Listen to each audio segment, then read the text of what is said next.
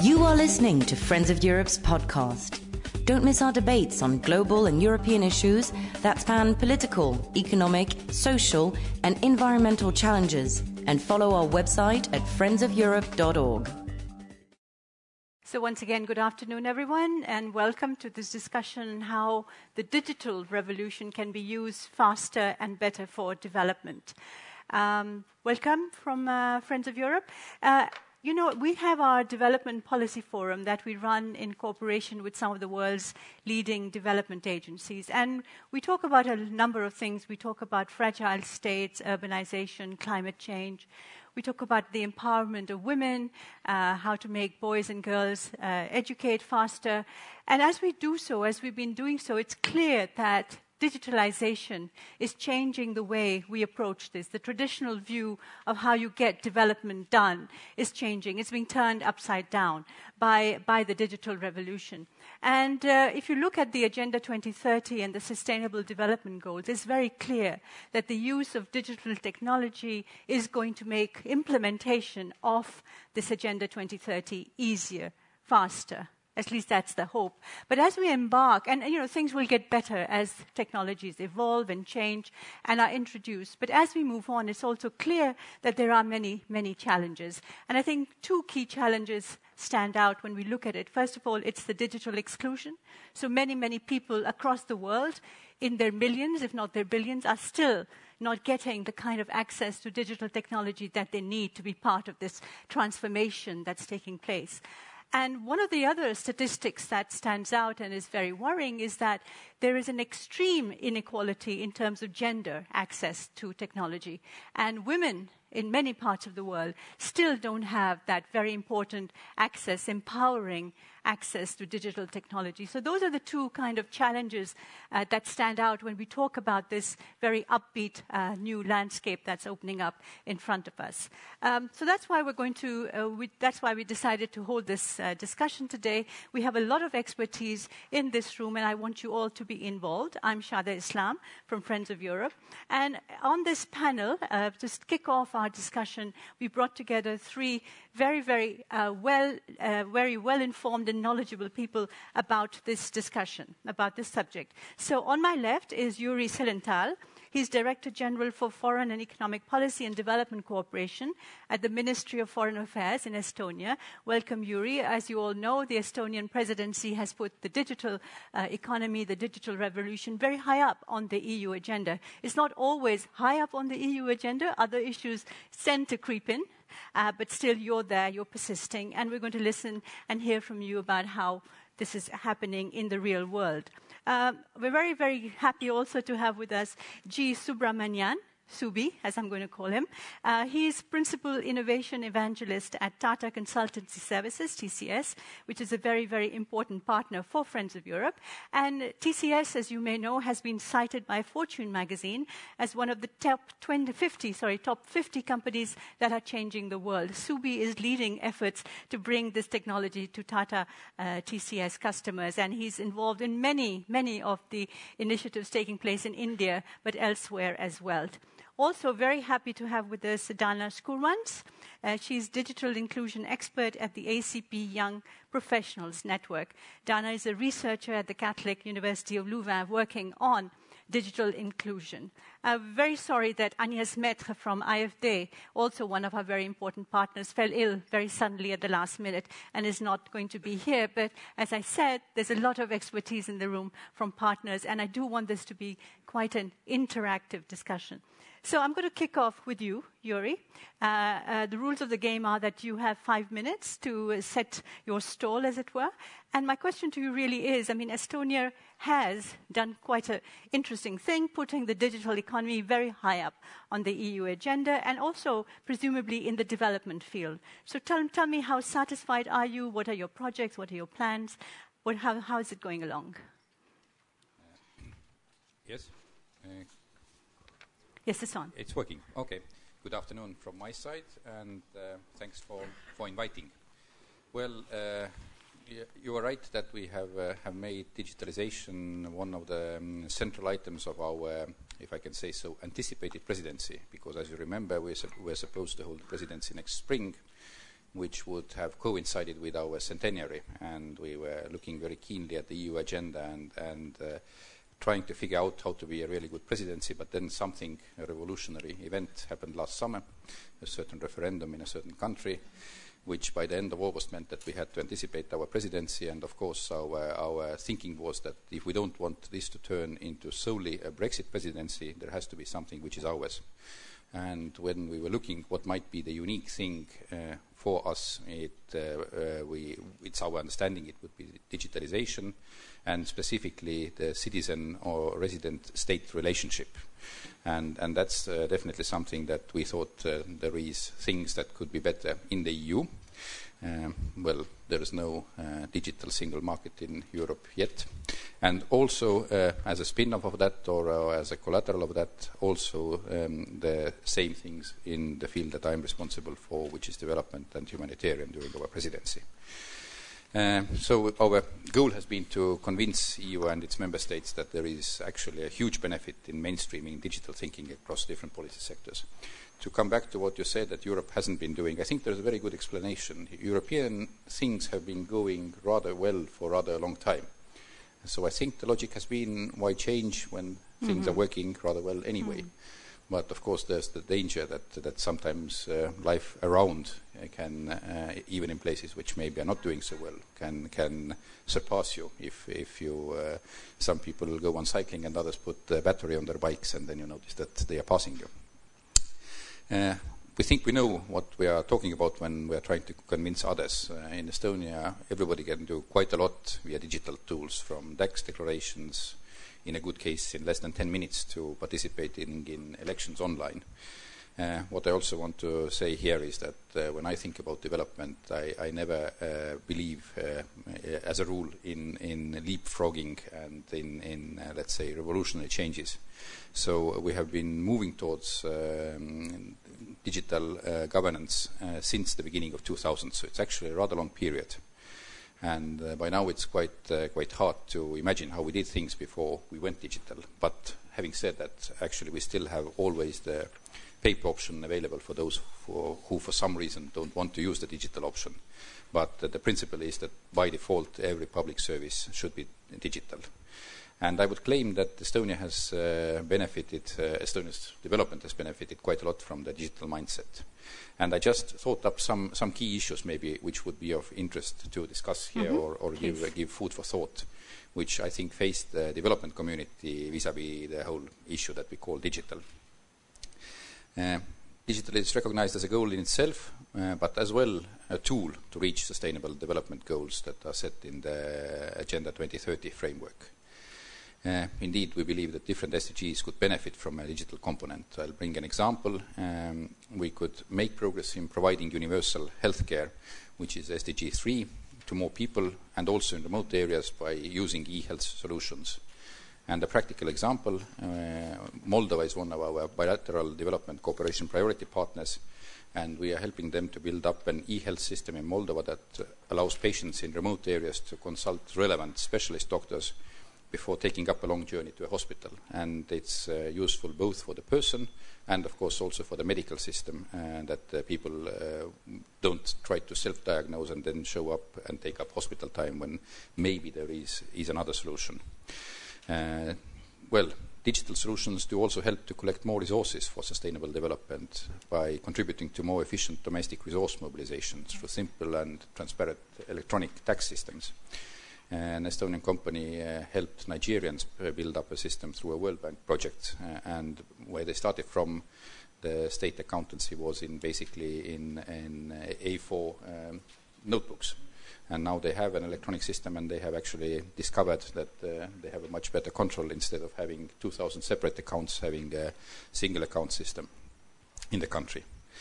Uh, one of the huge benefits that we usually don't notice of digital solutions is that they don't discriminate users.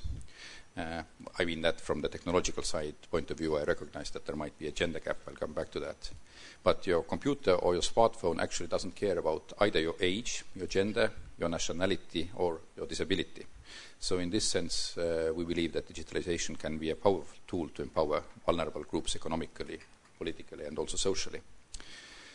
And uh, also, we think it can contribute to more accountable, participatory, and inclusive societies. And uh, this should help us take a step closer to SDG 16, which is peace, justice, and strong institutions. We believe that a good starting point where it all should start from is a secure digital identity. Again, uh, uh, target 16.9, uh, and that states by 2030 um, one should provide legal identity for all, including birth registration. And this actually uh, could be a basis to numerous e-governance services. An electronic civil registry, which is based on a secure identity, could facilitate the compilation of electoral lists and also, for example, help to determine the number of people in need of certain basic services at a certain area. Paired with an uh, electronic signature, it could be also used in legal procedures, and this could, in the longer term, facilitate trade, and uh, one could theoretically also envisage uh, regular migration in the future. We know one of the huge problems is that we don't know what the migration flow actually consists of, and the resources spent on identifying are right. huge. I'm coming to. I understand you are looking at your clock. You no, I had, I had, a, I had. No, I'm not looking at my clock. But please do. I, yes. I needed a follow up. Mm-hmm. But please go but, ahead. Uh, but also, of course, these measures have to be matched with investments both in cybersecurity and also uh, sufficient amount of protection of data, so that people would feel comfortable about their country having data about them. Well, for the services, you need to have connections, uh, and of course, one of the um, development dilemmas is how to connect the unconnected and it's a fact that connectivity is unevenly spread. But I would claim this is not a crucial, crucial issue. Um, many of you probably have read the World Bank Development Report of, of, last year, and the data there is becoming a bit old, but it of course shows that, uh, that much more connection is available than people use it. And the same problem, of course, applies to our own countries. So I think the challenge is to improve the connectivity and the services at the same time uh, we shouldn't look at connectivity as a prerequisite and then start building the services. I think every uh, mm-hmm. final consumer makes a rational calculation. Is it worth paying for the connection? And the more services there are, the better the calculation becomes. Another thing that we have to keep in mind is that everything is the be- beta version all the time. Uh, services go uh, online before they are 100% ready. Um, you know, if this would be a car, it would be a disaster. Nobody would accept a car which would have to be taken in every two weeks to be updated. But in IT systems, that's, that's the reality. Uh, um, so we have to provide a space which is actually conducive to learning from the mistakes to achieve, achieve better results. Uh, another advantage is that uh, when you are active online, you actually leave traces of every activity uh, that you do, and this is a powerful anti-corruption tool. But like I said, it works if it's coupled with uh, balancing privacy measures, which people have also to understand that are implemented.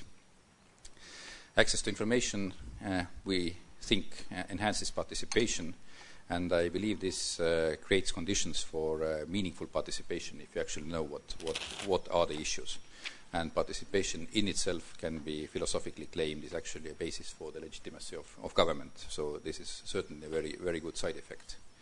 And of course, everybody always asks uh, where's the economic efficiency, and uh, that, of course, we can deduct from the time saved. If, if we uh, imagine how much any of the operations we do online nowadays would have taken uh, or would take uh, when done the old way, we can basically very easily add up the minutes or hours that, that we're saving, and I think it's a huge, huge boon.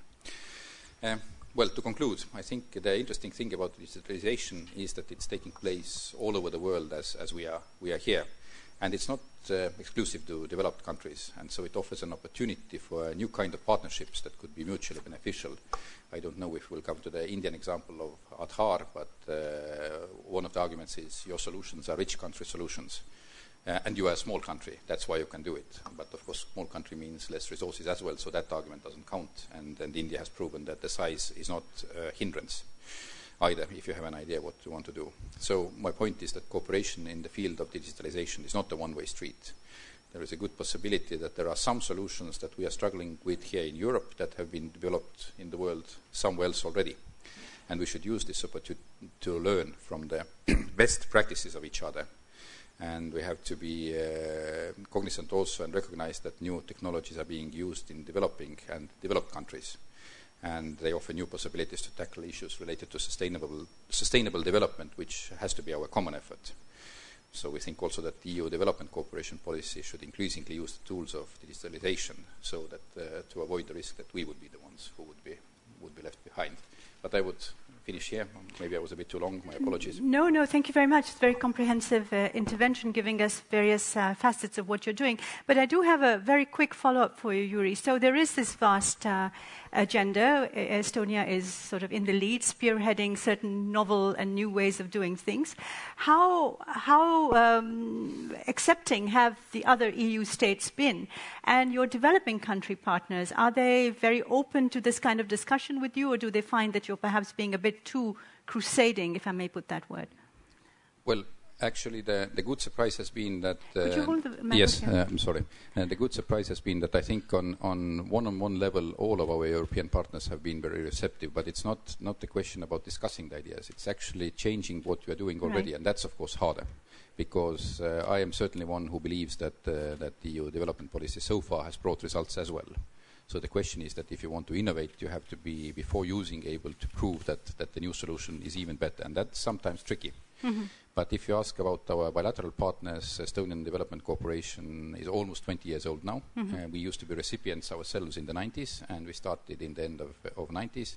But our priority countries are uh, a bit like us, uh, three main partners, Ukraine, Moldova, Georgia. So with them, I think it's a bit easier. They are not LDCs. They have some, some level of it. But even in those countries, I will not mention the specific name. I said here that you leave traces of everything we discovered with one of our projects that there is a solution. If an official wants to be corrupt, they say there's no uh, currency. That's why you need to do it on paper. And by the way, so they, they unplug their own computers to claim that uh, that they can't use the e-solution, and instead, so we have. Uh, I mean, we, we never thought this kind of a solution would arrive, but it's it's if you want to be corrupt, it's a genius solution, but it's a very bad example. Well, but, but in, in them we have uh, have found this readiness, and, and also what is has been surprising to us, also in in quite a lot of African countries, if you are able to convince the um, the, the, leaders that this is something that needs to be done. Uh, I, I, think uh, the Nigerian case is very good because they also discovered loads of um, ghost workers, they claim, people who work in, in many places at the same time which of course means that they only withdraw salaries from many places. And I think for, for every government, this is a very good example. First, you save money, then you get create a better environment, and, and when this problem disappears, actually in the long term, it will be a huge motivator for the honest citizens. Right. That, that right. they see that their own government is tackling tackling right. the problem. Of course, corruption, of course, is very high up on the agenda uh, at the moment uh, across the world. And one of the uh, one of the assets of digital is being able to hold governments accountable, and uh, governments have to be more transparent. We'll come to that in a minute. But I did want to turn to you now, Subi, because we have, uh, as Yuri said, a small European country which is actually working very hard on digital. But India, a big, a very big Asian country, has been there almost before, in a sense. And TCS, of course, has developed quite a few tools that are helping India, you know, to, to well, the term, leapfrog uh, into a new generation of technology, development uh, initiatives, etc. Give us a little bit of a, a, taste of what you see as the main sort of thrusting issues that have come up. Sure. Uh, thanks a lot. Uh, thanks for the invite and thanks for being the panel. So you'll probably get a different perspective from what Juri just talked about. Juri is coming from a government government perspective, and uh, I'm from more from a private sector point of view. So my view of what the government services are being provided in India would also be probably tinted from a looking at it from a private private uh, enterprise kind of efficiency, etc. But having said that, I think uh, many of the things that uh, Juri touched upon um, from an developing country like India point of view, um, there's been um, uh, for the last 15 odd years there's been a lot of uh, lot of changes. Um, I think it's more driven by an open economy, right? So that's that's point number one. Point number two, uh, there were few technocrats who came into the government and they they opened up telecom and many of the uh, so-called public sector into private. Um, so that that has driven a lot of it. Uh, but the key thing, and I think uh, to a certain extent you did touch upon it, is most of the innovations uh, in a developing country like India are from a frugal mentality. Essentially, looking at solutions that can be low cost, uh, done done on the cheap, right, uh, and definitely scalable. because of uh, India's size, population, breadth, etc. Right? So those are those are two or three differences between a developed country and a developing country. Uh, uh, but I think uh, the core uh, are based on services that would be relevant to people. So you need a market for anything that you that you develop. A case in point would be the mKrishi platform that was created uh, about 15 years back. Um, TCS, TCS started off uh, trying to do something as an innovation, innovative project. There was definitely a roadmap for trying to make it a commercial enterprise. Just can you explain what it is, uh, Subi? Yeah, sure. Yeah. Yeah. So mKrishi essentially is a platform for farmers. Uh, it started off by you know giving basic information to farmers on a mobile phone, but not a smartphone. So the whole idea was to be able to provide text-based information. So it started off by you know basic providing basic weather information and real basic stuff. It has actually over the period of time with incremental uh, innovations, it's added things like you know being able to for the farmers to actually get some advice. So they can take a photograph today. They can take a photograph of a leaf and send it off to an expert who can tell them whether you know which kind of uh, pesticide to be used. They can show their uh, field and you know you can get an idea of what's the yield that they can expect or what would be the date of you know when the when the farm can be sold etc so it's moved on to that space.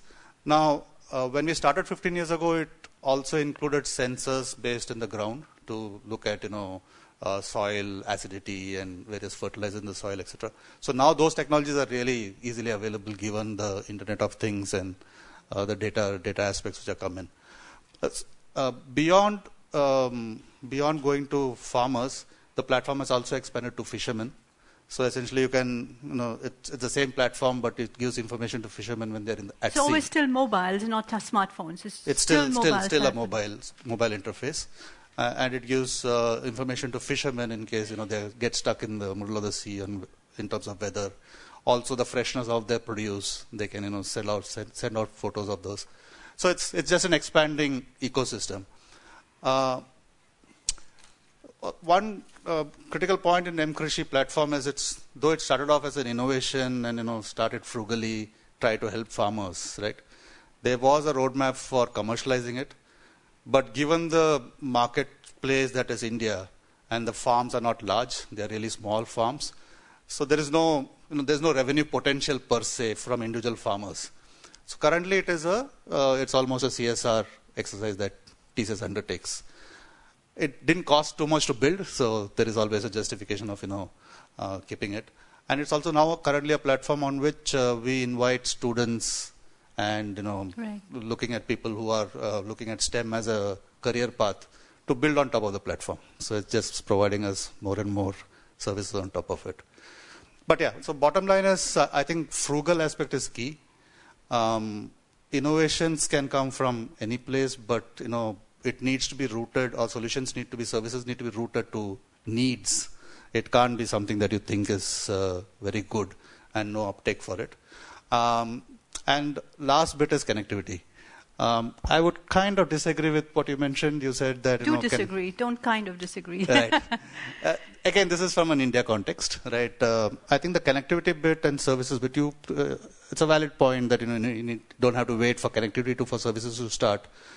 Uh, but uh, in a large country like India, I think the connectivity is a huge issue. Mm. Access is a huge issue. Uh, it's not just the infrastructure; it's also the the education literacy level of people. Uh, so essentially, if you don't, if they're not literate, they don't demand for it. If they don't demand for it, there's no investment in that space. So, uh, so I think connectivity uh, and all of the things that are happening in India, including Aadhaar, is all successful uh, because of the mobile revolution, right?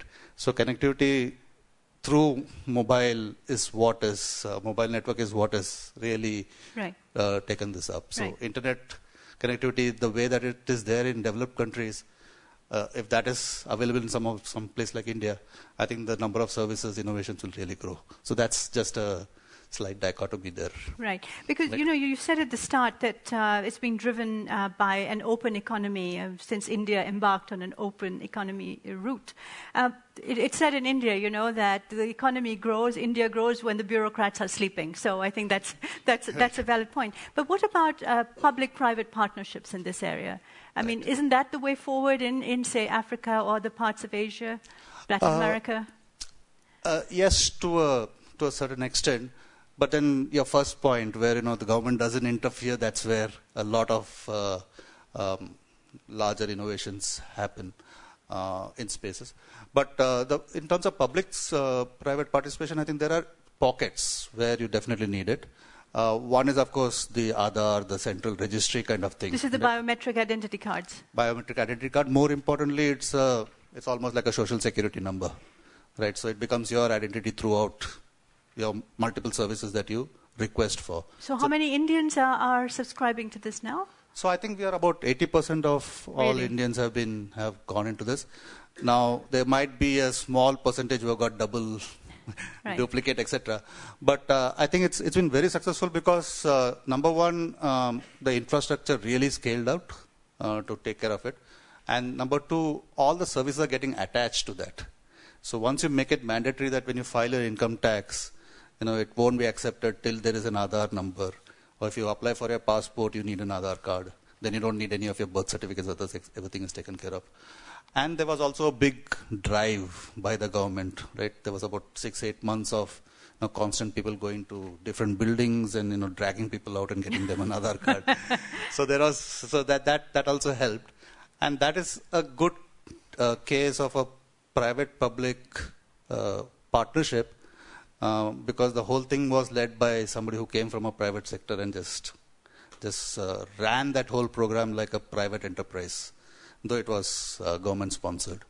So I think uh, government and the, the, at least the public space, there's a lot of things that can be learned right. from, from. And uh, is is the Indian model inspiring countries elsewhere in terms of doing something similar? Because this is the biggest challenge in developing world, isn't it? The lack of actually people knowing how many people there are and their their needs? That's a good question. I am not aware of anybody actually piggybacking on that as of as of today, because uh, it is a daunting exercise. It is and it is not lift and shift. Right. So you can't take this program and you know actually shift right. it out elsewhere because it's not only technology, it's social, and it's got components in other which are very very India cultural specific and right. stuff like that. Right. So I'm not very sure it can be lift and shifted, but uh, uh, SSN in the US is a is a you know I, you have an SSN once and uh, that's forever, right? Social security number. Yeah. Uh, you could come in, go out.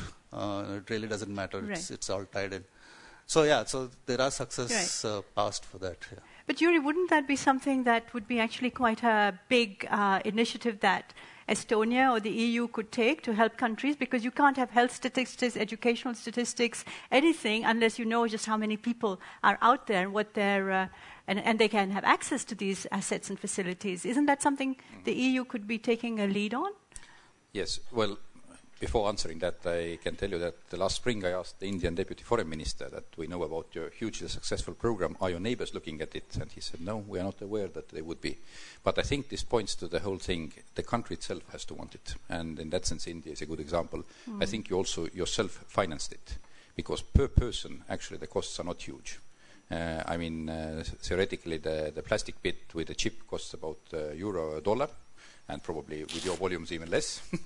and, and then this keeping the whole infrastructure, but you should immediately start thinking that it will actually help you to save somewhere else. And uh, always the biggest cost is the labor.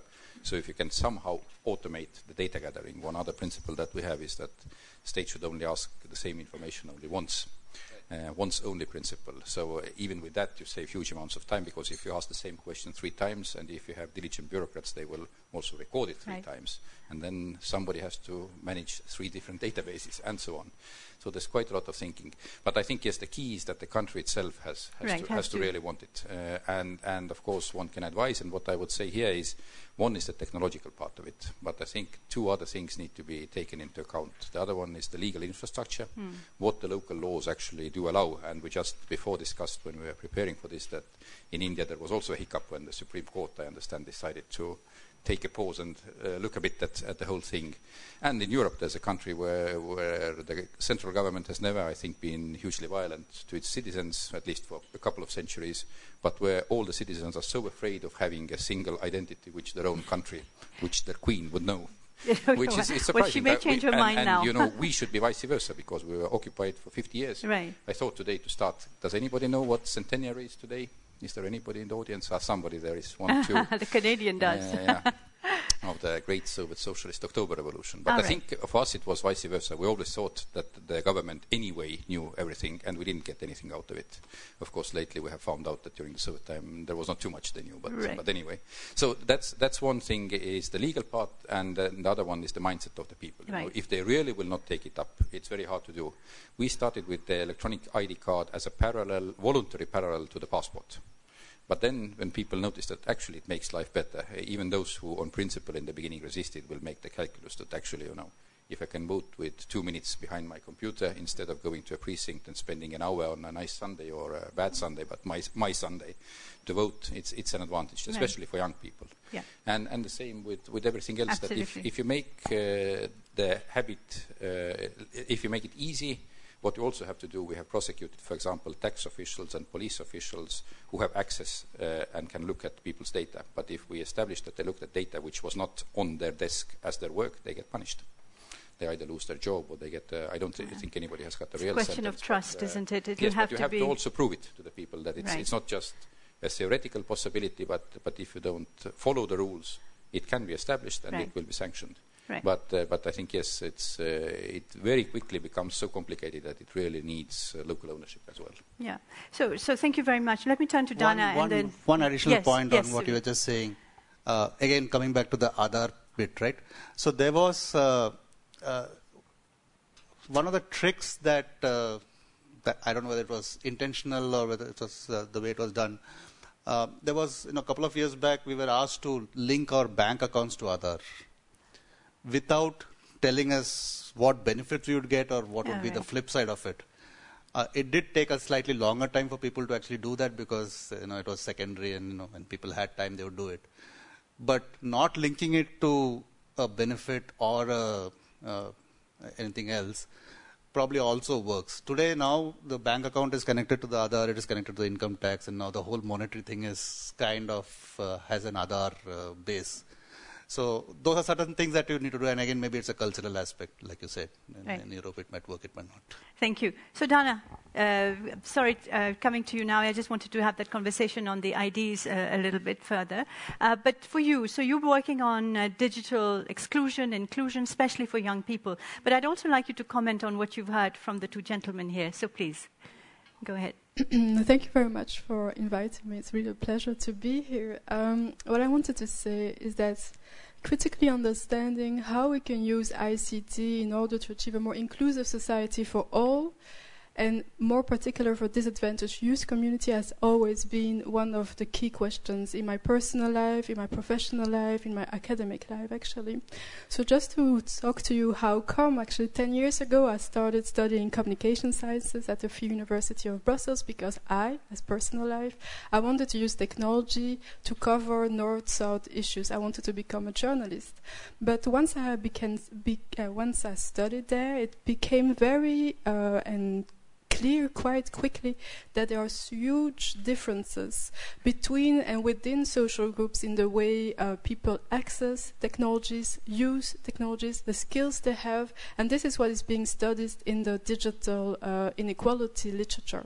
And I was lucky enough, actually, four years later, to be able to conduct a study for the Brussels Capital Region in which I looked into the causes and the reasons why some uh, young people living in disadvantaged neighborhoods here in Brussels, between 15 and 25 years old, are being excluded, and what is eventually the, eventually the potential of the digital uh, for those young people.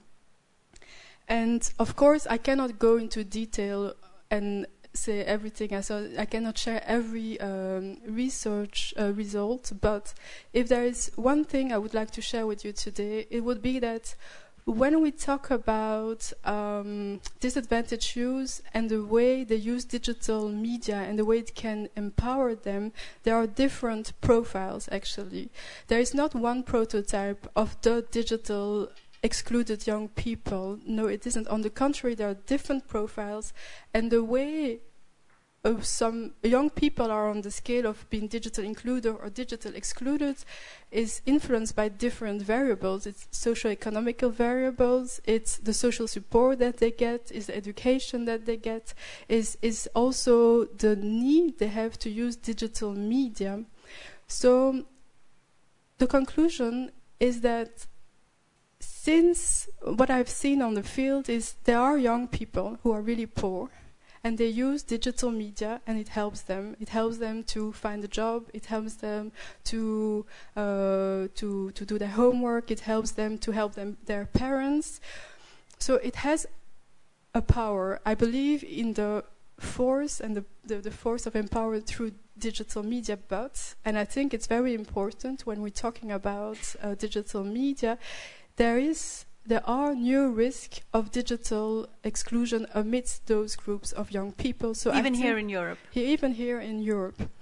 So when we are uh, having of proposing policy recommendation, we have to take this into account actually. So there is um, potential, but there are also risks. So it's a double discourse actually. So and if it's not poverty, Dana, if mm-hmm. it's not poverty, what is it? Is it just inertia, or is it la- lack of access to the technology? It's a combination of everything. Actually, I believe it's. Um, it's difficult to say it's a personal, uh, how do we say, guilt? Not guilt, but responsibility. No, it isn't a personal responsibility. Of course, mm-hmm. everyone has the capacity and the will to do something, but what is even more important is the um, community in which okay. someone. The mindset issue the that mindset, uh, Yuri was yes. talking about. Mm-hmm.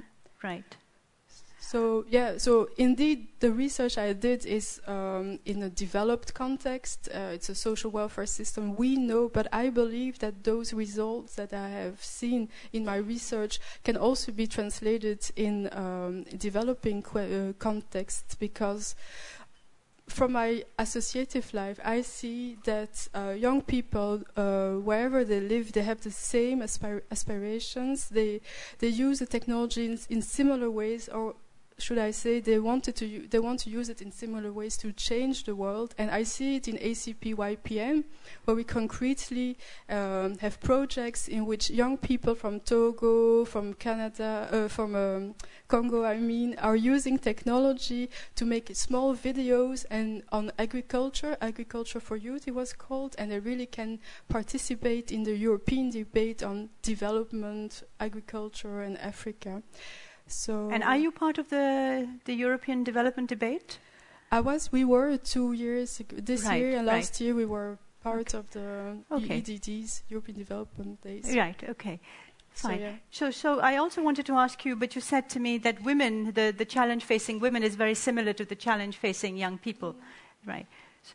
Again, it is the same. Um, we see that young, uh, that people in general who are uh, uh, socially disadvantaged have a higher risk to be uh, digital disadvantaged, and there is a structural inequality. And it is actually the classical variables. Right. It's low education, uh, poverty, uh, lack of yeah. That that are the main reasons why people are not able to access them, mm-hmm. not able to use them, or do not have the competences. Right.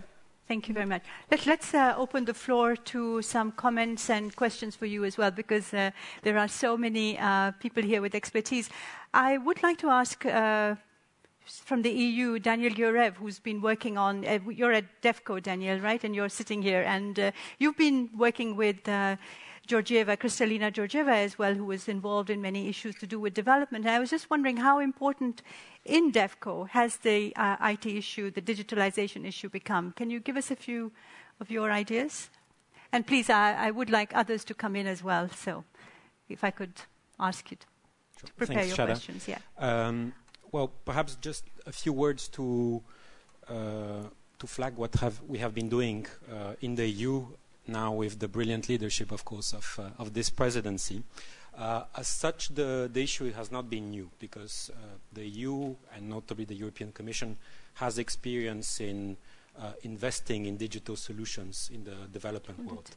So, over the last, uh, if you take the last multi-annual financial framework and this one, I think we've invested roughly 400 million uh, in various digital solutions, be it infrastructure, but also uh, governance. Uh, 400 million in in uh, developing countries. In developing countries, yes, that would be uh, DEVCO funding, so to speak, because I think on top of that you would have uh, other sources, um, and not a negligible portion of that has been through public-private private partnership of sorts, so through what we in jargon uh, call blending. Uh, but I think, start coming back to your introduction, the new SDGs probably have um, allowed us to accelerate our thinking on, on how digital can reshape uh, development policy as a whole, um, given that perhaps digital has this um, very strong connotation of being capable of to interconnect uh, issues and uh, bring complex uh, matters uh, closer together. And this is at the heart of the SDGs, after all, because we speak of universality, uh, interconnectiveness between uh, right. problems. And digital often, it's not the only solution, but can be certainly a big facilitator to some of the uh, development issues we face across the world.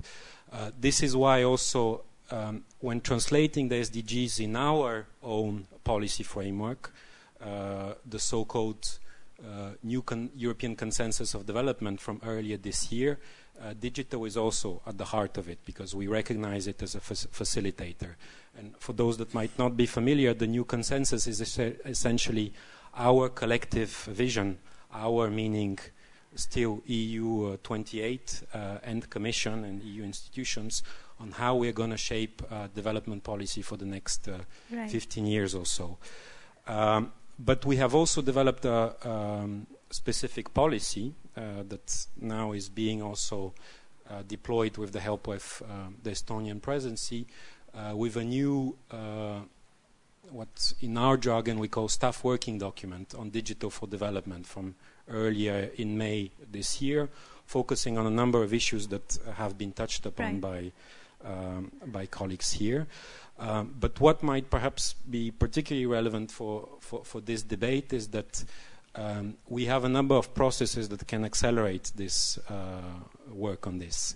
Uh, today, as we speak, um, the operational board of the new uh, external investment plan, uh, which is uh, yeah. basically EU's equivalent, if you want, to the Juncker plan uh, inside Europe, is meeting. Right. Uh, and, and there, what will happen today, we would adopt five windows of investment, uh, including uh, basically investment, facilitating investment in developing countries with uh, notably guarantee, the guarantee of the EU budget to ensure investment uh, um, for private companies, private entities, perhaps in, in areas or, or uh, countries or uh, uh, domains sectors, that yeah. sectors that might be deemed too risky without this right. public backing. Right. And one of the key areas will be digital. So there'll be a, a, a full digital window in there, uh, which probably will help uh, to come up with some sure fairly innovative solutions. I'm glad you mentioned yeah. that because what you said previously doesn't seem very ambitious. I mean, 400 million yeah. uh, out of an EU budget, which is very big. Indeed, so I think th this is part of this logic of uh, leapfrogging from you know millions to, to, to trillions, and certainly digital will be uh, a key right. domain. Uh, just to throw it into the debate, an, another important upcoming event is the EU Africa Summit, so right. at the end of November, yes. where this, and notably the focus on youth, uh, gender, uh, will be a very important part of the of the, the deliverables and um, uh, things we foresee. Uh, I'm back with my current job, uh, so Stefano Manservisi in DEVCO from from Bulgaria, so the the presidency that will come uh, after yours, uh, they are very keen to continue the good work on, on digital. Uh, right. So I think this, this debate will and this discussion will remain particularly relevant for, for many months to come. Right, so it stays on the EU agenda even once uh, Estonia has sort of moved away from the steering uh, wheel, as it were. Thank you, thank you very much, Daniel. That's very useful. Uh, I'd like uh, other people to join in as well. Uh, let's take the gentleman there. Yes, please. Uh, could, could, could you keep your hand up? Yeah. Could you get a microphone to please introduce yourself and. yes, hello. I'm Gregor Gregor Cooper. Um, I have a question. Gregor Cooper from? Sorry. Uh, from His2way or the Press Club. Okay, great. Or actually both.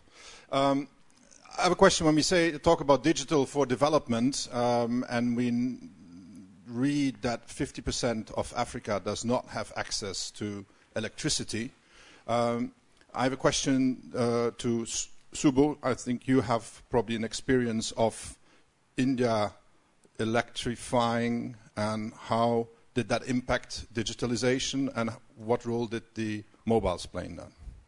Right. Thanks. So before I turn to you, can I take just uh, uh, one more question? Uh, anyone else coming in at this point? Yes. Uh, Michael, and then uh, Michael Swan. Yes, please. Keep your hand up, Michael.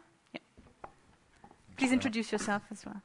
Sorry, Michael Swan from the from the External Action Service. Um, strikes me there's two aspects uh, to digitalization for development. One is the use of technology as it applies to the recipients of development cooperation, and the other is the use of technology as it applies to the delivery, so to the, to our systems, if you like. And so, a question to the to the panel is um, whether you think that currently um, the European Union is asking uh, the right questions uh, of technology in these two respects or whether we are just trying to use technology to give faster, sharper answers to old questions, whether we've really internalized a lot of the, the new logic of the technologies that actually take us be into new domains mm. rather than just reinventing the old ones. Mm see your point. Yes, the gentleman over there, please. I'd also uh, ask uh, Ahmed, Ahmed Dermish from UNCDF, you are here, Ahmed, to talk a little bit about the last billion or the last mile, because you're working a lot with the disconnected, if you like, communities. And Lord Brunel as well. Is Lord is here? Yeah, hi Lord. You're from the cabinet of the Belgian uh, Development Cooperation Minister Alexander De Croo, who's a bit of a crusader on digital as well. So I'd like the both of you to come in as well, but first let's take a question from yourself, please. Thank you. Nico Keppens from DEVCO, but talking on hi, my Nico. own behalf. Hello. Um, digitalization is often linked to automation and then to creation or abandoning jobs. Yeah. Uh, in this context, do you think that it can help to the need of creating a universal basic income?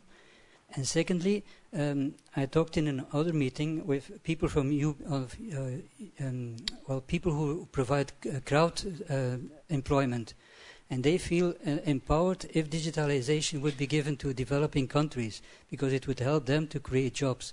Is there a risk, or could it be an advantage to, to have this crowd employment uh, schemes? Right. Thank you. Uh, let's start with you, Subi, uh, with the question about the electrification, and then go to the other panelists.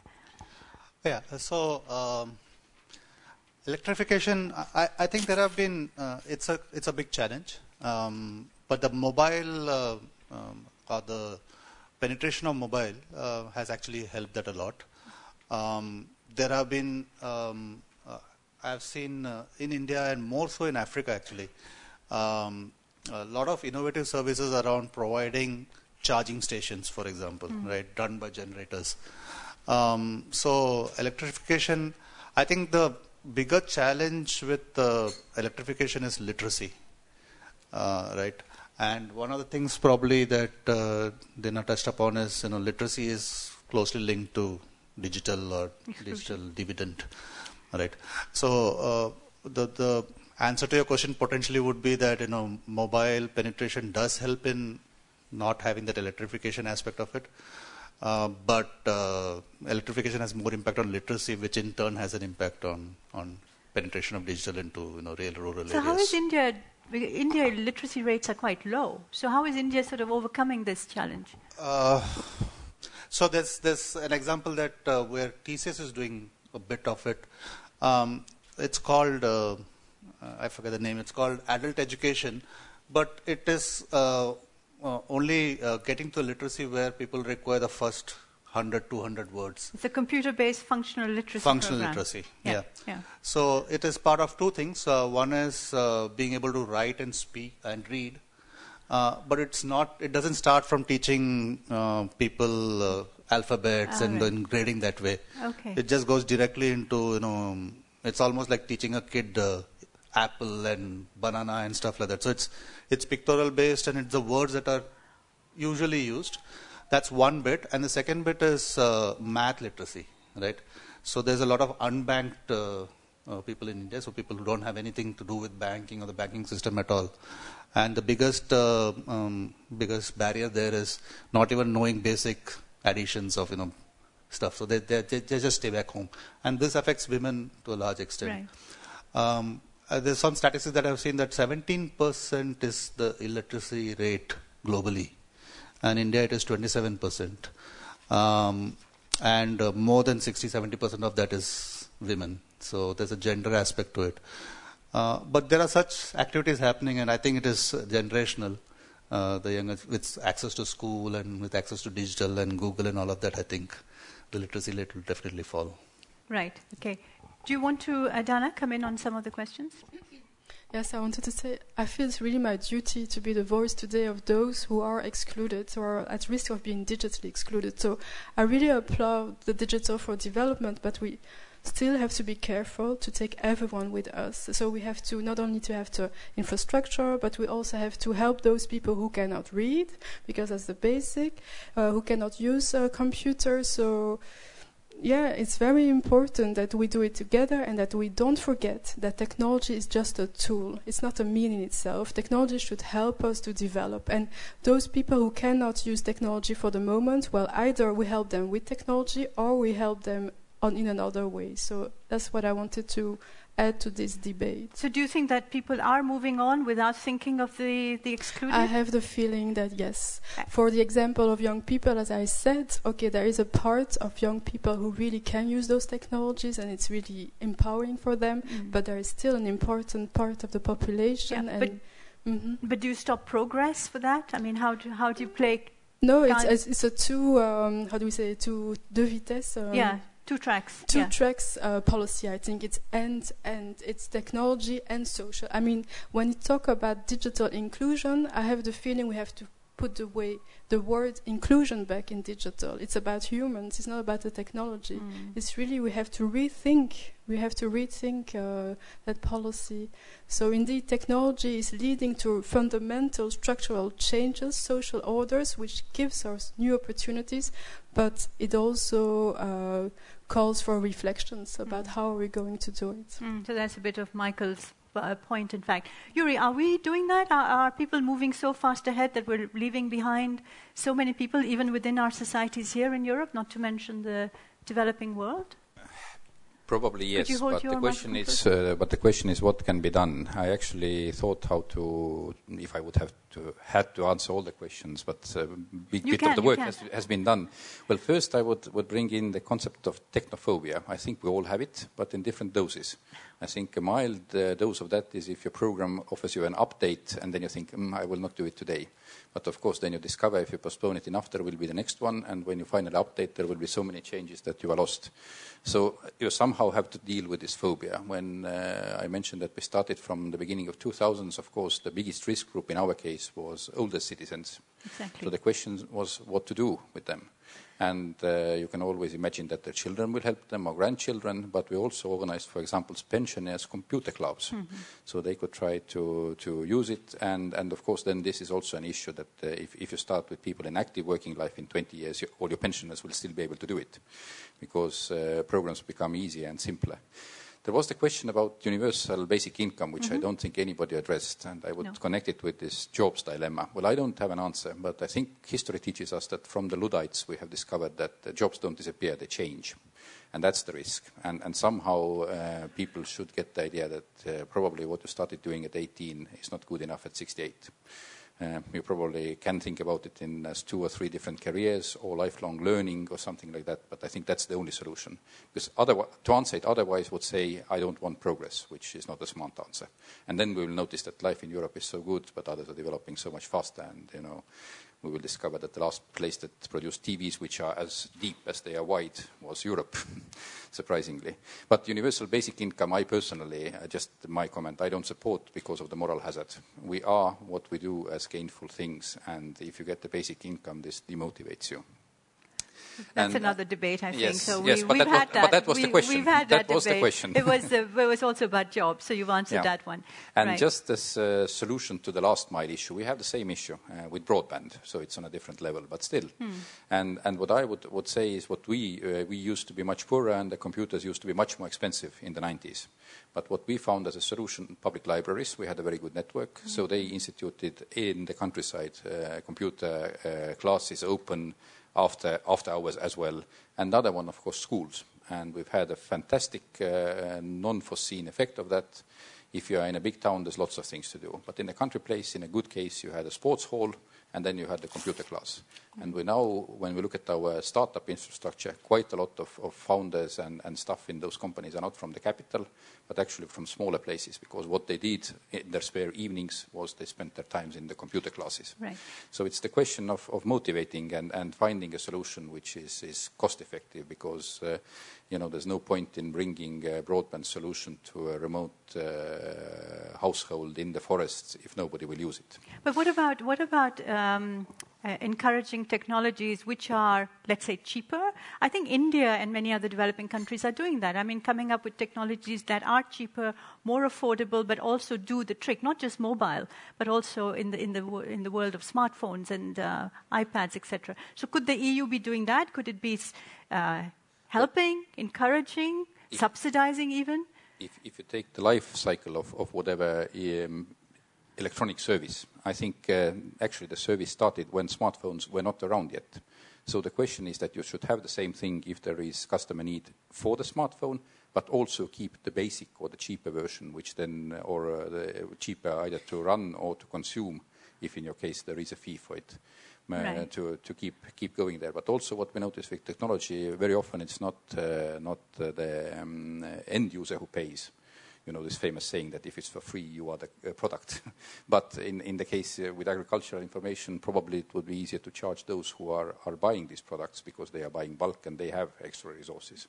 Right. And they are interested to advertise their buying price. Uh, so necessarily don't have to collect with, from, from the poorest end and from the single, single uh, right. person. Thank you very much. I do want to pursue, to pursue Dana's point about let's all uh, move, uh, let's not forget uh, that technology is a tool, not an objective. And I want to go to Ahmed, actually. Ahmed, you're working for UNCDF, which is working with the, the, the last mile people, right? Right, yes. Um, thank you. I appreciate the opportunity. Uh, so the United Nations Capital Development Fund um, is a small team uh, within uh, UNDP, the development program, uh, mainly focusing on financial services and financial access. Um, and we have recently, over the past few years, become increasingly aware of the need to shift to digital just to leverage the opportunities in terms of you know making the unbanked or giving opportunities to the unbanked to you know have formal access to financial services because that opens the gateway to better access to health, better access to education, just the simple means of payment and a means of store of value other than cash can fundamentally change some of the, the opportunities many people in, in very rural or very depraved and, and vulnerable environments. Um, so that's kind of what we do. Uh, the question of the last mile is a great bridge from Yuri's uh, uh, points just before. Is we sort of see it in two different ways. One is very operational, the physical last mile. You know, the rural parts of Malawi, the northern parts of Nigeria, you know, the, the bush in, in northern uh, Myanmar, are really far, very hard to access. Um, and you did? Well, we do with our program and our, and our partners. Right. Um, and you know, simply put, there's not going to be a bank branch out there. Um, there might be one clinic. Um, you know, they're burning coal or wood for light, not just for heat. Um, and so all of these things are very, very practical problems that we need to challenge, we need to, to solve. The other aspect of the last mile is the mindset.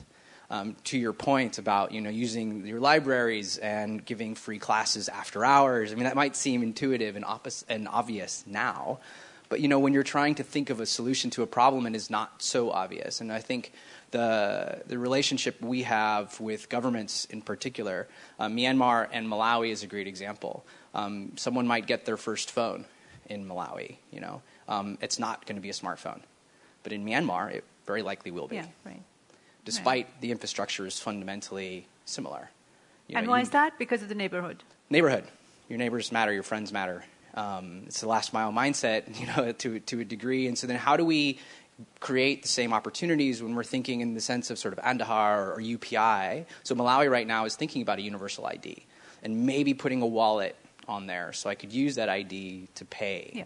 Nigeria thought the same thing, and they were going to partner with Mastercard on that. So is that limiting? Is that creating opportunities? You know, being fully interoperable, which is sort of the vision of the centralized nature of the India decision. And so I think in our work, you know, struggling with these sort of high-level policy questions and trying to translate them into an operational solution, which is where we work with the private sector because the government has right. a role, but it's not you know, yeah. there's there's a there's a collaboration that's just fundamentally necessary yeah. to find the solution. In the case of India, you brought a lot of players with you in the context of you, not you personally, but in terms of the government. I think he personally did it too. Yeah, yeah, yeah. but you have the capacity to really influence the private sector because of the public sector relationships. And you know, in a place like Malawi or Uganda, the relationship between yes, government different. and the private sector is not quite as tight. So then, how do you create these incentives? Mm for a large right. mobile network operator to invest, well, voice and data's okay. going down. So, anyways, um, a lot of stuff. Okay. Michael, there. you wanted to come in very quickly, yeah. then I'll turn to Lone. Michael, just very quickly then. Just, just a, a question arising then, because um, in 2015, the UN had this expert panel on the applications of technology to peacekeeping. Mm. Um, I just wonder if you know, maybe I'm just not aware um, is going on right now, but is there anything analogous on uh, thinking through some of these questions yeah. about the application of technology to development? Right. When you mentioned Myanmar, I was thinking the same thing, actually. Yeah, so it's, it's a great question. Um, recently, uh, there was an event uh, in the U.S., I believe in the Treasury, on the role of blockchain in development. I literally walked into that thinking I have an hour to spare, I might learn something um, I walked away absolutely convinced that that's a thing. And what um, is it? Just quickly. Um, so a blockchain is sort of one jargon further along from distributed ledger, which is basically a way of decentralizing systems, if I can oversimplify it. And it cuts out the middleman in many of our traditional and legacy systems, whether it's identification. So it's, you don't have to. The way kind of you know the Aadhaar does with you know somebody consolidates your birth certificate and your school certificates, and now you have this thing blockchain, in a sense, as a technology, makes it easier. And so, you know, if I didn't have to prove who I am because the system does it for me, does that give me access to a broader range of services?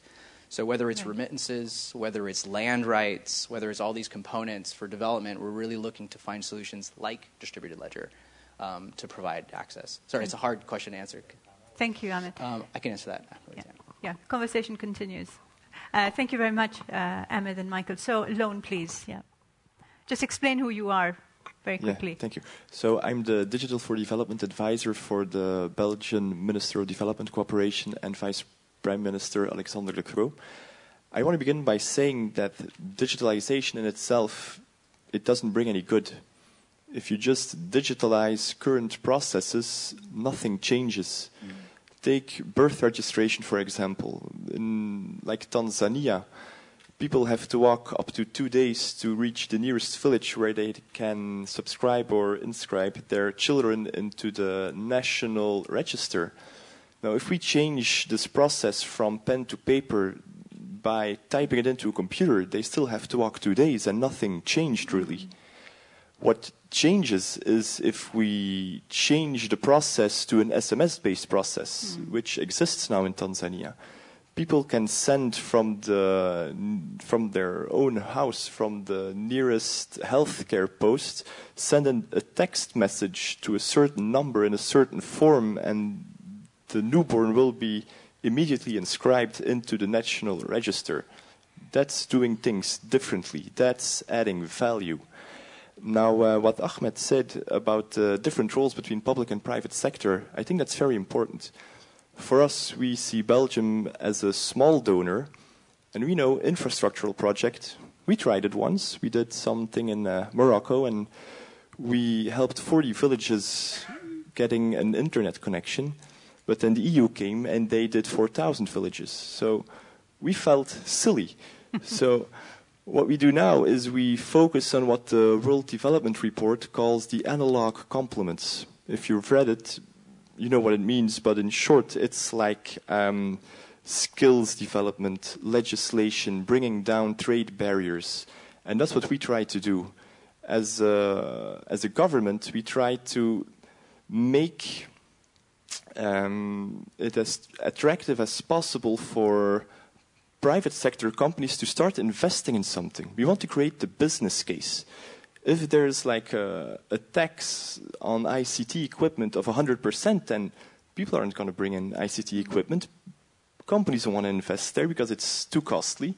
But if we bring down those barriers, those tariffs, and we can educate the people that they know how to use the equipment, then we have a business case. Then we have the billions that the private sector can bring in. Mm. And that's going to get things really started. So, as a catalyst, you go in first and make sure that the, the facilities, the environment is exactly. There. We want to create the environment.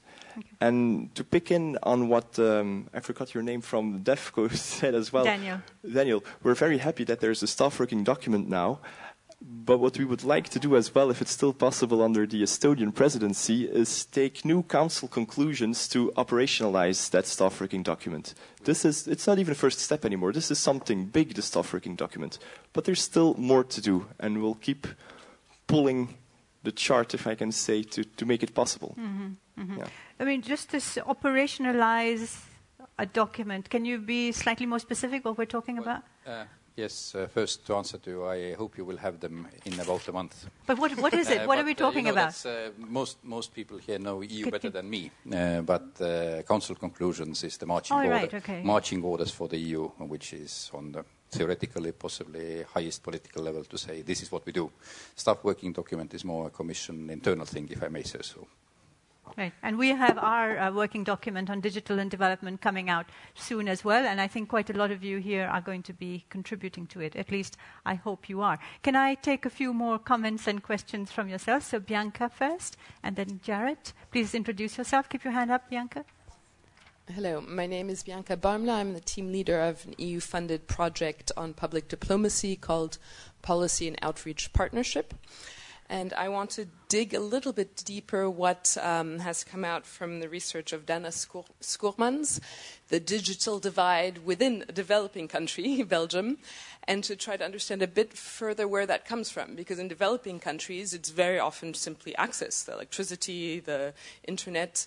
Um, is there, have you done any research on the role of how that technology is presented to people in terms of the communications and the language that is used. It's uh, working in communications.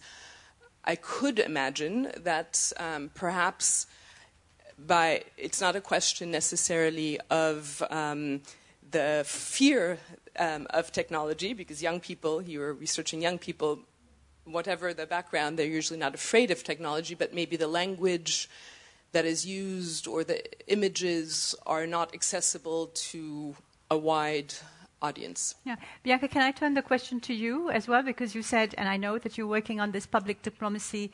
How much do you use uh, digital in your, in your outreach as, uh, as an EU uh, practitioner, if you yeah, like? We yeah, we try to push it as much as possible. We use live polling, which is which uses technology to do but surveys. This is in Asia, with Asian countries. Um, with Asian countries, we've, we've also tried it in South Africa, and most recently, we did.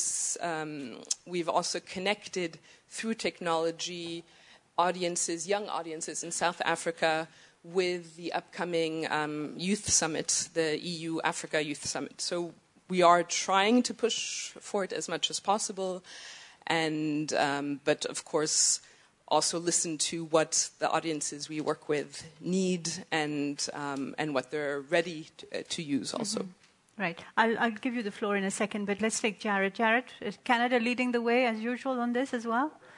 We're getting so used to Canada being the global pusher and shover, right? Uh, thanks, Shada. I'm not sure in this area we're quite there yet, but we're uh, making big strides in the last couple of years. I just say kudos to the Estonian presidency for all the work you're doing on putting digital across the board on the agenda. I think that's hugely important in this town. And moves are afoot, but I think uh, Estonia has proven at what point you can go from a recipient country to a donor with with strong economic growth that comes with having that digital first uh, mantra. So I'm, I'm, a big believer in that. So congratulations on UBI. I think we'd have a different discussion, but uh, that, that's yeah. that's for another yeah. day. Uh, I just have a quick anecdote, a comment, and a question. My anecdote is I had the privilege of observing last time that uh, there were elections in Democratic Republic of Congo. I was based in Uvira in South Kivu, and it really struck me there that you're in one of the you know least stable parts of the world with, with huge atrocities, levels of violence, and I saw one of the most beautiful democratic exercises I've ever seen in my life. And, and what really stuck out is I met this this woman who had two children, young mother, you know, walking 10 miles to be able to vote because for her that was so fundamentally important. But in her hand, she did have a Nokia phone with two SIM cards that had access to a Chinese network and to another local network in a way that she was out out digitalizing myself even with the tools we had for our job. And that really stuck with me that in some ways you can leapfrog. With the right investments, they can be very um, cost efficient. You don't have to do the fundamental traditional bricks and mortar we've already done. So it really stuck with me that that philosophy can apply even in LDCs as well. Um, and then just the plug is that uh, Canada and EU, we're having our first ever development dialogue next week in Brussels, uh, which is a nice deliverable under what most people don't know, the political, uh, our strategic partnership agreement, which most, pe- most people know about our free trade agreement, but we've done a lot in the other side of the shop as well. Uh, so I just wanted to give a bl- bit of a plug for that. But my question, so I sorry this is a bit long-winded, uh, I was really struck by your, your comment about exclusion uh, and I'm a big believer in you know, what can we do to help that. And I think what's missing here a little bit is the question of education. Uh, and for me, digitization, I agree, they're just tools.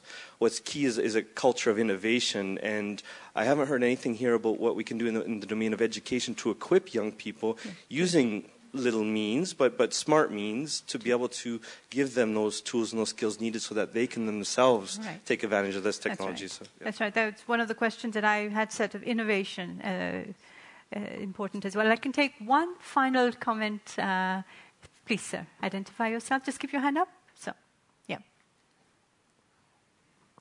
Uh, Mohamed Karouya um, from uh, Group uh, Safu. Uh, I'm in, uh, from the uh, retail industry. Um, my question um, is about uh, development, universal development of um, digital, uh, digital um, uh, revolution.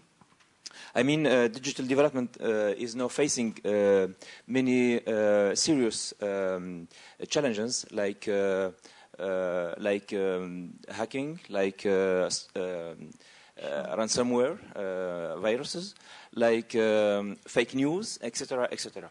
So, do you think for uh, develop more economy and the digital revolution, we need more stronger uh, global and universal governance and how? Hmm. Thank you.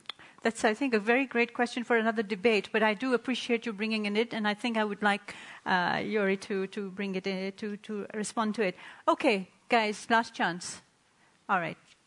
Okay, so uh, let's start with you, Yuri. And while you're answering um, these different comments and questions from, uh, from our friends here, I also want you to look a little bit ahead. Say you're in 2050 already. Do you think this will sound like such an old fashioned, archaic, uh, you know, uh, boring discussion where people will have really moved on and will be really in a new world, not just of technology, but also Michael's point of ideas? Oh, uh, very hard to predict, especially the future. I think that's what Mark Twain said. True. But, uh, uh, well, where could I start? Well, first on, on the leapfrogging, I agree that it, uh, let's say, is possible on a citizen level. I mean, uh, we in Estonia never tried Minitel because we understood that wasn't the technology anymore. But uh, and and I also think that uh, the computers with what we started uh, also on the government level, we invested quite a lot in the mid 90s. Of course, we invested in in the best possible and financially available mean. But what I mean is, as a society, you can't somehow, you know, become from from a very basic agrarian society and turn into a sophisticated industrial producer. So in that sense, I think, uh, let's say it's, it's possible, and you should use the possibilities, but it doesn't happen. It, there's not magic cure that tomorrow there is a solution if you just make the right choice. what concerns international cooperation, well, we have to very consciously understand that uh, all countries are not friends with all countries. Mm, you know, uh, wouldn't it be magic if uh, the Russian government would cooperate with the American Congress in investigating what went on? Actually, I think they're part of the thing, isn't it? They're part of the discussion. exactly, but but the wrong me, side. It, it, will not happen. It will not happen. So I think that's one of the solutions. That's why I said it's uh, when you are developing systems, you have to start thinking privacy side to that, so Mm. that people would feel safe, and also what you have to do about cybersecurity. Mm. One is, of course, if your systems are hackable, but imagine what can happen if your health systems, somebody could change the data there, so it's the integrity of data as well. One is the data theft, when you can make a claim that somebody knows something about me, but what if somebody changes something about me? And that, that's the really scary bit of it. So, so that's, that's what, uh, what I think those who are responsible should do. There was this debate about this, uh, um, um, how you say, uh, distributed ledger. It, it's a good idea, and I think, you know, it's the people-to-people trust thing. But if we think, for example, about an identity, uh, social contract is a virtual thing Mm. which sociologists have imagined up. Everybody understands who has thought about it, what it means. But if we think, where does it manifest in real life? I think one of the most basic things is the state telling this is, this is the person who he claims to be, this is his picture, and this paper shows it to you, or this electronic identity shows it to you. So maybe there are some things that you can't contract out to the either peer-to-peer or private sector Mm. things.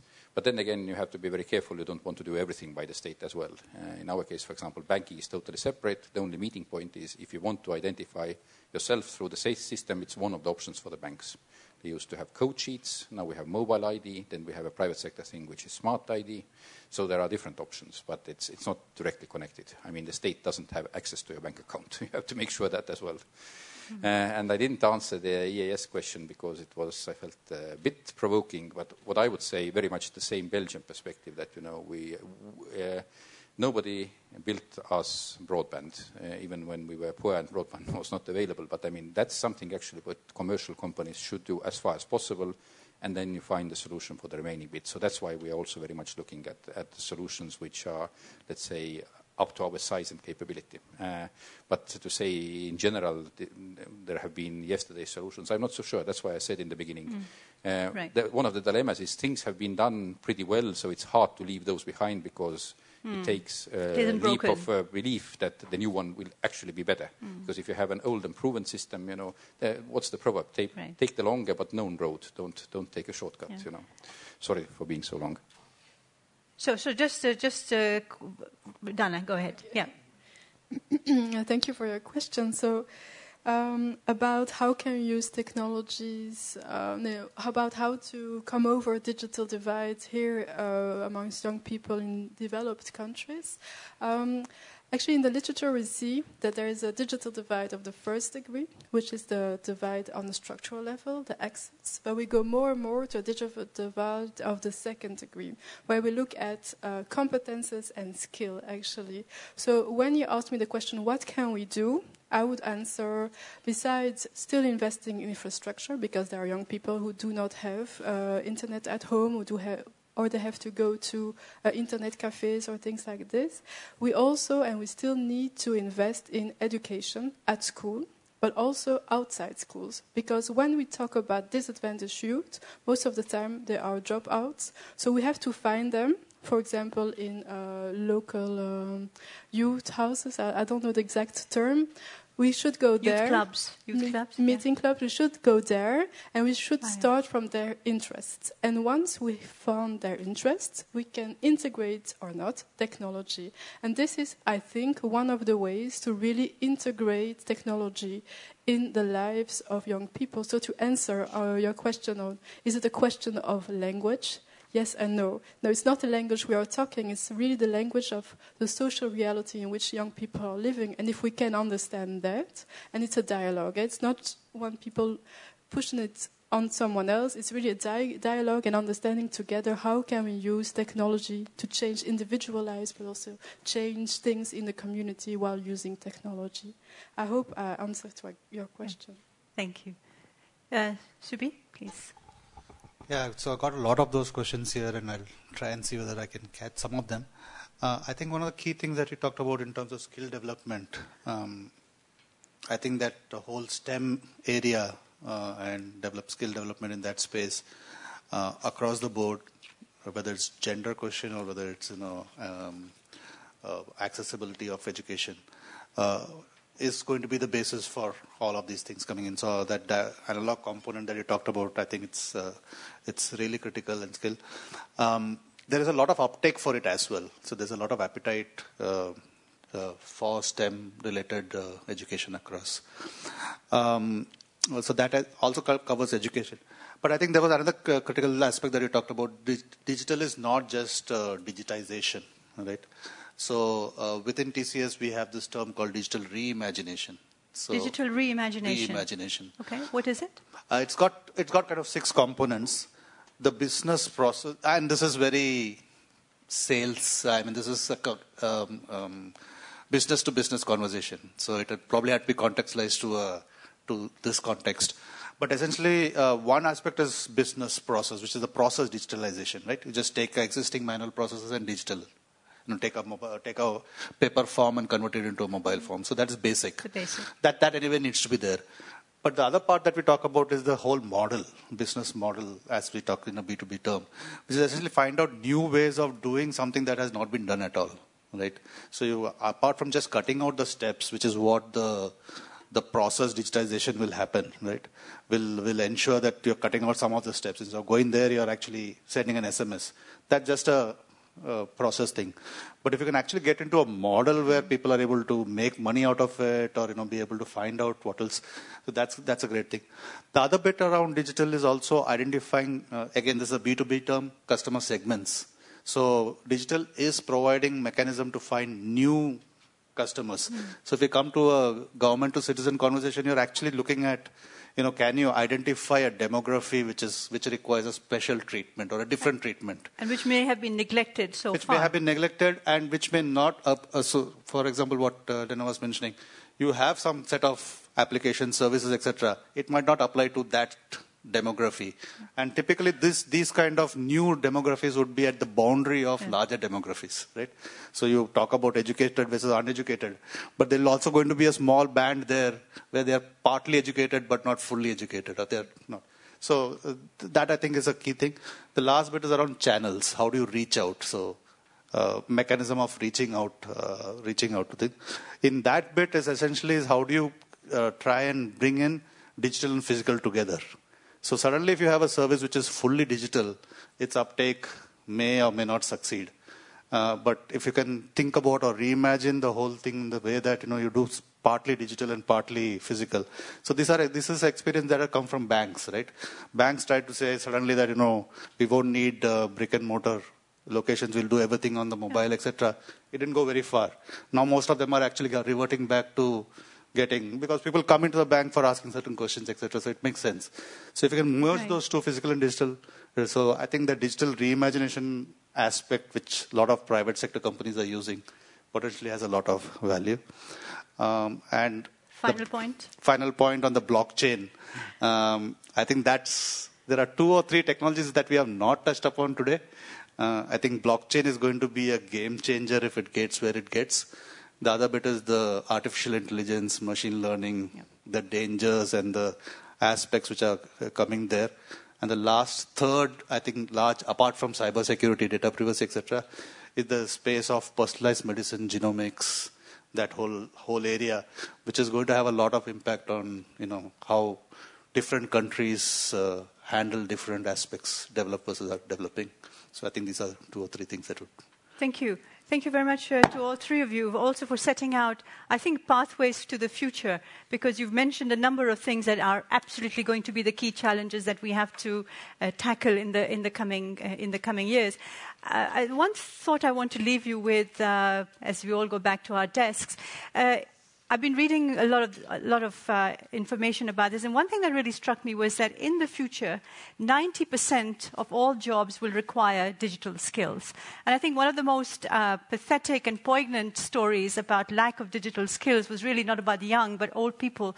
Don't know if you've seen I, Daniel Blake.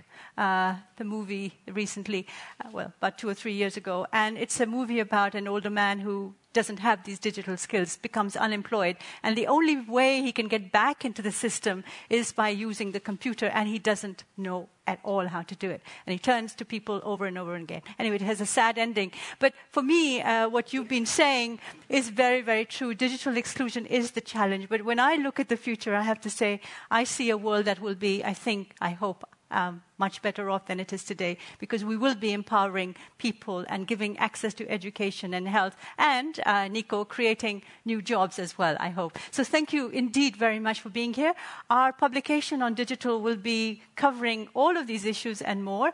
If you have new ideas and you want to write for us, uh, please feel free to do so. Contact me or my wonderful colleague Clotilde, uh, who, Clotilde, who is really the mover and shaker at Friends of Europe when it comes to all things to do with development development. So thank you all very much. Thank you to our panel, and I hope to see you again very, very soon. Thank you.